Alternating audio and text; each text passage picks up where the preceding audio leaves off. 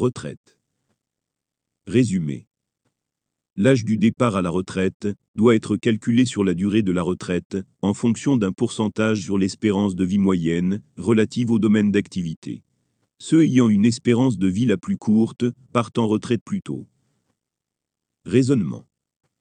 Si la grande majorité des individus nés dans des familles pauvres travaillent dans les emplois ayant la plus faible espérance de vie, alors ce lien doit être considéré comme un vecteur indirect et doit être pris en compte si les personnes issues de familles aisées, travaillant dans ces emplois à faible espérance de vie, ont une espérance de vie plus longue. Et inversement, si les personnes nées de familles pauvres ont une espérance de vie plus courte, même en travaillant dans un domaine d'activité ayant une espérance de vie plus longue. Chaque individu devrait avoir droit, en moyenne, à une même durée de retraite, comparativement à son espérance de vie. Les pauvres ont un travail plus laborieux et moins rémunéré que la fausse noblesse, alors qu'ils sont les plus indispensables au bien-être de tous. La preuve est visible, avec l'espérance de vie moyenne des uns et des autres, comparée aux revenus exploitables des uns et des autres. Les plus riches sont bien plus à l'origine du malheur des autres qu'à l'origine de leur bonheur.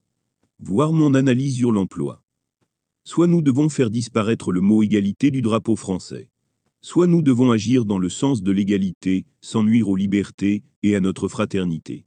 33%, 33%, 33%. C'est ce qu'indique notre drapeau. Aujourd'hui les couleurs ont changé. Elles annoncent liberté, inégalité, dépendance. Liberté pour ceux qui profitent des inégalités.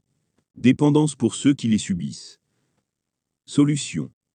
Il n'est pas acceptable que ceux qui travaillent le plus dur pour assurer le bien-être de tous soient ceux qui ont une durée de retraite plus courte. La durée du départ en retraite ne doit pas être une valeur partielle et arbitraire. Pour rétablir l'ordre, la retraite doit se calculer en fonction de plusieurs facteurs. En fonction du labeur fourni dans le domaine d'activité. Ceux qui travaillent le plus dur ont une retraite plus tôt. En fonction de la réduction de l'espérance de vie que provoque le domaine d'activité ceux qui se tuent au travail plus que les autres ont une retraite plus tôt. En fonction de l'espérance de vie de la classe économique des individus. Ceux qui meurent plus tôt par manque d'accès à une qualité de vie équitable ont une retraite plus tôt. En fonction de la durée du travail. Ceux qui travaillent plus ont une retraite plus tôt. Le calcul doit être une proportionnelle, et non une constante. L'égalité n'est pas toujours équitable.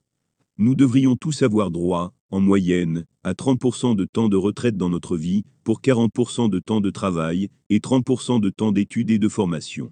Valeurs à revoir selon votre jugement. Ici, ce sont des valeurs, pour expliquer le raisonnement.